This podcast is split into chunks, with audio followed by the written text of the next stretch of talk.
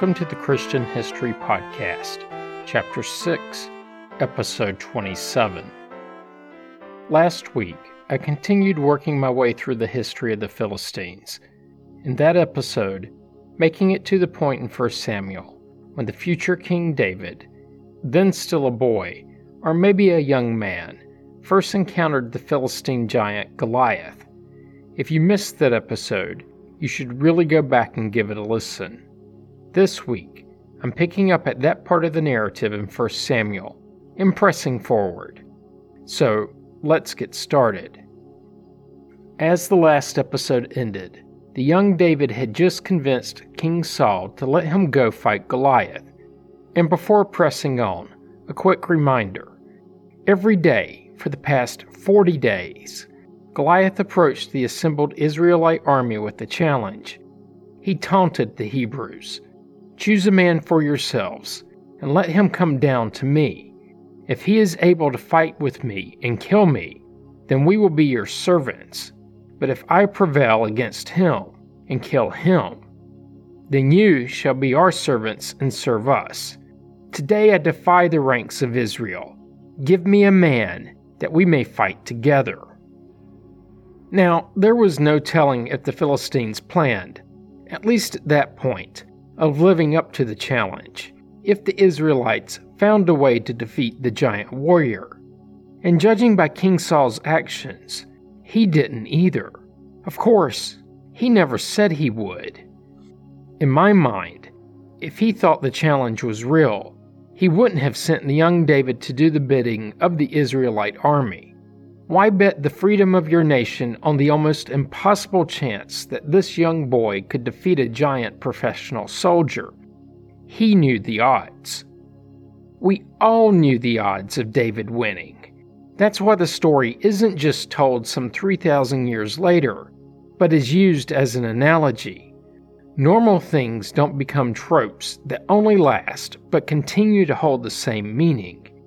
It seems the only one who chose not to believe the odds was the one heading out to take on the boastful Philistine. Picking up the story in the text Saul clothed David with his armor. He put a bronze helmet on his head and clothed him with a coat of mail. Remember that Saul was said to have been the tallest man in Israel, and that armor was typically custom made to fit the body measurements of the soldier. If anyone in Israel had custom fitting armor, it was certainly the tall king. Also, take into account that David was still an older boy or a young man, not fully grown. Note that in the last episode, I mentioned that though the New Revised Standard and King James versions refer to Saul's armor as a coat of mail, in this case the NIV said it was a coat of armor. It's currently believed that chainmail was not invented until several hundred years later, so in this case, it was not likely that. Earlier in the chapter, the first two Bible translations called Goliath's armor mail too, while the NIV said it was scale armor, a much more likely type, given that had been around for a few centuries. As for the bronze helmet, those had been around for some time too. It's even said Goliath had a helmet of a similar material, despite the Philistines having some mastery over iron by this point.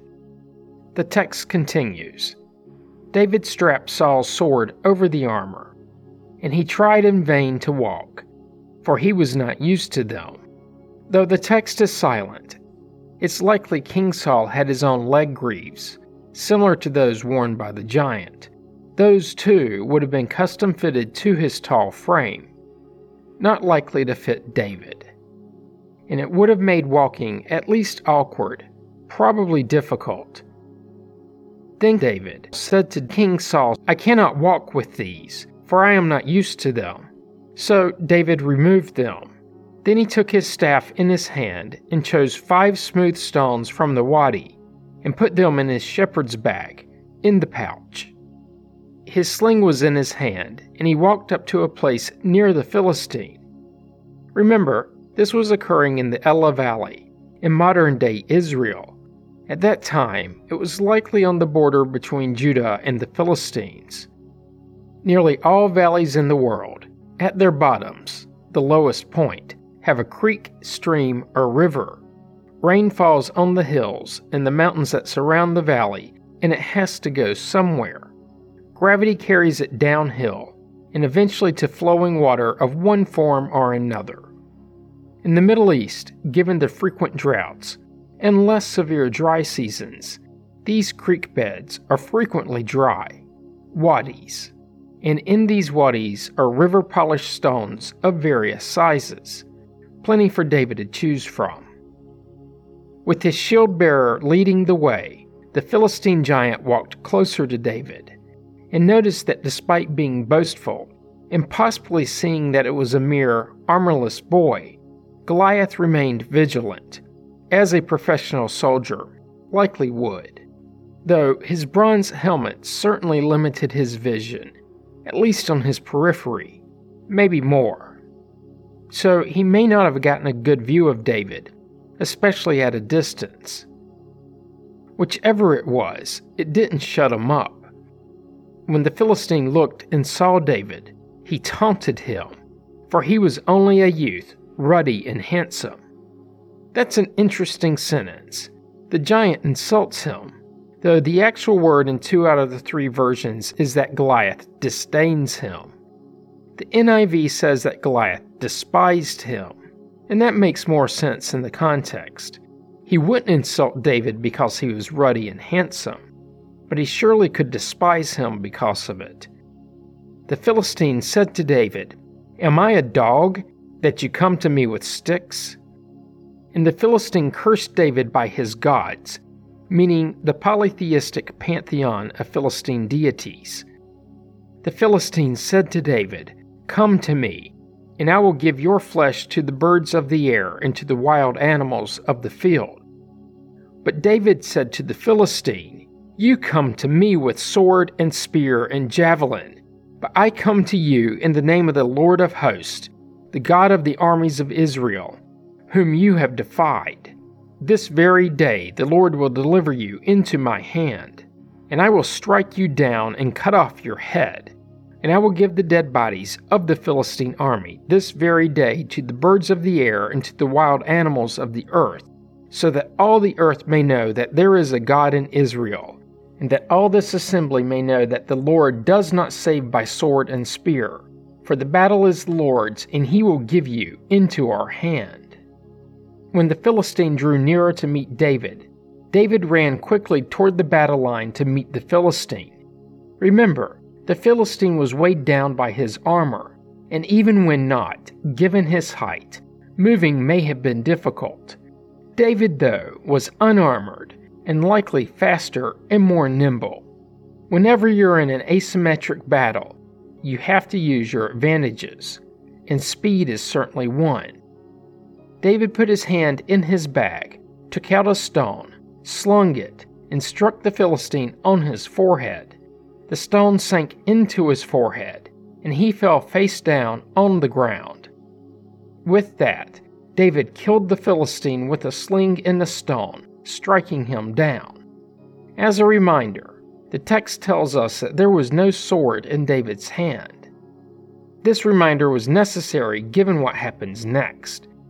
Then David ran and stood over the Philistine, grasped his sword, meaning Goliath's sword, drew it out of his sheath, and killed him. Then he cut off his head with it. Throughout all of this, no mention is made about what Goliath's shield bearer is up to. Once Goliath fell, he likely ran off. When the Philistines saw that their champion was dead, they fled too. I guess they really didn't plan on living up to what Goliath said they would do if he were beat. The army of Israel and Judah rose up with a shout and pursued the Philistines as far as Gath and the gates of Ekron, so that the wounded Philistines fell on the way to Shaaraim, as far as Gath and Ekron. I've covered Gath and Ekron in prior episodes as cities of the Philistine Pentapolis. Both were cities where the Philistines took the ark and then were hit by a plague of tumors. I probably should have mentioned this in one of those episodes, but some think the actual tumors inflicted on the people were hemorrhoids. There are so many jokes I could crack right now, and that's only one of them. Back to the text. The city Shaaraim possibly translates to two gates. It was an Israelite city, believed to be on a hilltop overlooking the Elah Valley in the Judean hills. And given the mention and context, this location makes sense. After they were done pursuing the fleeing Philistines, the Israelites came back and plundered their camp. David didn't bother with plundering as he had a better prize. He took the head of the Philistine and brought it to Jerusalem. He kept the giant's armor for himself in his tent. That little detail will come into play years later. At this point in the text, the story backs up a bit. This is one of the few examples where the biblical narrative isn't very linear, especially when viewed within the same story. That's not to say that parts don't repeat themselves in different places, like the Gospels of the New Testament, but that within a shorter story, this timeline jumps around a bit. Back in 1 Samuel. When Saul saw David go out against the Philistines, he said to Abner, the commander of the army, Abner, whose son is this young man? Abner said, As your soul lives, O king, I do not know. The king said, Inquire whose son the stripling is. On David's return from killing the Philistine, Abner took him and brought him before Saul, with the head of the Philistine in his hand. Saul said to him, Whose son are you, young man? And David answered, I am the son of your servant Jesse, the Bethlehemite with the head of the Philistine in his hand. Those were gruesome times, and the text didn't try to gloss over it. In the next chapter, Saul lives up to his pledge and gives his daughter Michal to David to be his wife, making David his son in law. Moving along. Towards the end of 1 Samuel 18, Saul grows jealous of David, more specifically of the renown he has achieved by killing the giant and sets out to have David killed, but not directly. Instead, he plans on sending David to fight the Philistines in battle after battle. And the plan backfired when the Philistines came out to battle, and as often as they came out, David had more success than all the servants of Saul, so that his fame became very great. The text goes silent for just over a chapter, but the rage in Saul grows to the point that David flees with the help of his wife after Saul tried to kill him with a spear. David flees to the city of Nob and the priest Ahimelech. At this point, he doesn't have a weapon on him, explaining that he left the royal palace in a bit of a hurry. The priest gives him Goliath's sword. No mention is made that it was too big for him to wield. Then, one of the more interesting turn of events in the Old Testament narrative. David flees to the Philistine city of Gath with the sword of the dead Philistine giant in his hands. The text reads David rose and fled that day from Saul. He went to King Achish of Gath. The servants of Achish said to him, Is this not David the king of the land? Do they not sing to one another of him? Saul has killed his thousands, and David his ten thousands, each referring to the thousands of dead Philistines. And the song was found earlier in the text, and was one of the many reasons King Saul came to despise David. David took these words to heart and was very much afraid of King Achish of Gath, so he changed his behavior before them. He pretended to be mad when in their presence, and mad meaning mentally unstable. He scratched marks on the doors of the gate and let his spittle run down his beard. Pretty convincing. King Achish said to his servants, Look, you see the man is mad. Why then have you brought him to me? Do I lack madmen? That you have brought this fellow to play the madman in my presence? Shall this fellow come into my house? Meaning he had no time for David and wasn't very concerned about him. And I'm going to pause here for a second to cover the little that is known about this Philistine king Achish. But before I do, know that David doesn't stay in Philistia long. escaping to the cave of Adullam. As for King Achish, the name actually refers to two different Philistine rulers of Gath. This has led some to speculate that Achish isn't a name, but is instead a title, similar to king, or perhaps two people with the same name. What we're sure of is that Achish was the name used in the Old Testament for two Philistine rulers of Gath. It is perhaps only a general title of royalty, applicable to Philistine kings in general. And about these two kings. The first was a monarch, Achish, the king of Gath, the one with whom David sought refuge when he fled from Saul. And that's why I'm bringing it up now.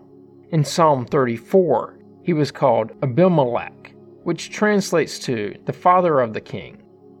And it's not really in the text of Psalm 34, as it occurs before the first verse, in the title, or sometimes called the superscription. Not to get too deep into that rabbit hole, but that's one of the nuances of the books, and more specifically, the chapter and verse numbering of our translations. This reference is found in both the New Revised Standard and NIV, but not the King James. It does give the set and setting for the chapter, and reads Of David, when he feigned madness before Abimelech, so that he drove him out, and he went away. This Achish, or Abimelech, take your pick, may be the same as Achish referred to a few chapters later in 1 Samuel 27 here we're told that David went to the Philistine king of Gath and offered up his services. David stayed with Achish at Gath, he and his troops, every man with his household, and David with his two wives, Ahinoam of Jezreel and Abigail of Carmel, Nabal's widow. No mention is made of his wife, Michal. When Saul was told that David had fled to Gath, he no longer sought for him. Pausing here for a second. So it wasn't just David and the 600 men, but all of their households too, likely well over a thousand to a few thousand people. Unpausing. Then David said to Achish, If I have found favor in your sight, let a place be given me in one of the country towns, so that I may live there. For why should your servant live in the royal city with you? So that day Achish gave him Ziklag, Therefore, Ziklag has belonged to the kings of Judah to this day. Pausing again. Note that this account is much different than the prior, where David feigned being insane so that the Philistine king wouldn't think he was a threat. This time, he's presenting him as the loyal servant to the king. Loyal enough that he didn't want to stay in the capital of the small territory, where he might be seen as a threat to the ruler and given he had 600 men, presumably warriors with him, he could have easily been viewed as a threat to the king's rule over the city and territory. And this city of Ziklag was somewhere in the Negev, probably to the southwest of territory held at the time by the tribe of Judah. When the Israelites came to control territory in Canaan, in Joshua 15, we're told that this was within Judah. Then in chapter 19, it was part of Simeon. What's unclear if this was allotted by Moses or if these represented control at different points in time, or if there were even two cities with the same name.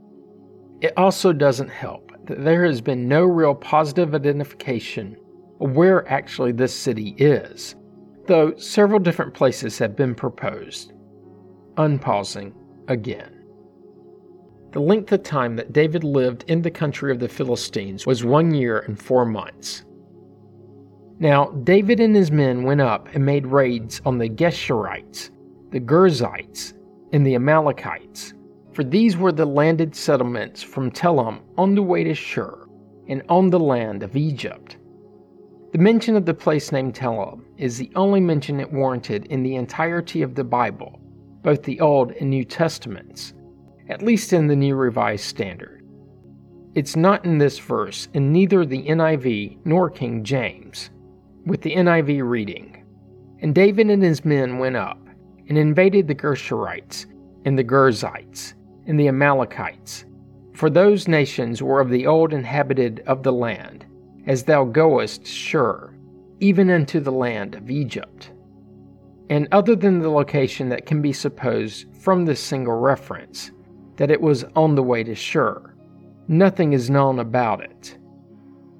As for Shur, this city is thought to have been in the Nile Delta and warrants several mentions, from Abraham to the post Exodus wanderings of the Israelites, to this mention with the future King David. Back in this story of David, we're told he struck the land, leaving neither man nor woman alive, but took away the sheep, the oxen, the donkeys, the camels, and the clothing, and came back to Achish. When Achish asked, Against whom have you made a raid today? David would say, Against the Negev of Judah, or against the Negev of the Jerahmeelites, or against the Negev of the Kenites. David left neither man nor woman alive to be brought back to Gath, thinking, They might tell about us and say, David has done so and so. Such was his practice all the time he lived in the country of the Philistines. Achish trusted David, thinking, He has made himself utterly abhorrent to his people Israel. Therefore, he shall always be my servant. So, David was deceiving the Philistine king, telling him he was attacking his own people, while instead attacking their mutual enemies. We're not told how the king never figured this out. Of course, David killing everyone in these towns helped, but a destroyed town in the enemy's territory doesn't go unnoticed. It also appears that while the Philistine king of Gath, Achish, trusted David to be loyal and believe his tales of his exploits, other Philistine leaders didn't do the same. As for the other king of Gath, known by the name of Achish, he appears in 1 Kings 2 and is described as Achish, son of Maachah, Given we know both the name of the king and his father, along with the general time period when he lived, we can see this was a different Achish. He was also not the son of the first one. It's been proposed that the second was probably the grandson of the first, which is one way to thread the needle and actually makes sense. There's also the proposal that when the later Book of Kings was written, the scribe doing the recording didn't know the actual name of the Philistine king and substituted the title instead. The Old Testament isn't the only place where this king is named. There are also uncovered inscriptions found in the city of Ekron and dating to about the 7th century BC. Given that it was in Ekron and not Gath, and Ekron was probably ruled by a different Philistine leader, this seems to point to the word Achish being more of a title, possibly. A very similar name has been found on Assyrian inscriptions of the same time period. So the name appears at least in three separate sources and in the same general region. In that regard, it's pretty certain this Achish did really exist, or somebody holding the title. Beyond that, all that's really known about him is found in the Old Testament. And that's a good stopping point for this week's episode. Join me next week when I'll continue the journey through the history of the Philistines. You don't want to miss it. Comments and questions can be sent to comments at ChristianHistoryPodcast.com. As always, you can find information about the podcast on the internet at ChristianHistoryPodcast.com. This week, help others to find the podcast by leaving a positive review on iTunes. You can find the Facebook page by searching the phrase Christian History Podcast as three separate words. Once there, be sure to like the page so that it's easier to find later. Finally, if you're enjoying the podcast, subscribe so you get the episodes as soon as they are released and you don't miss out. Thanks for listening and have a great week.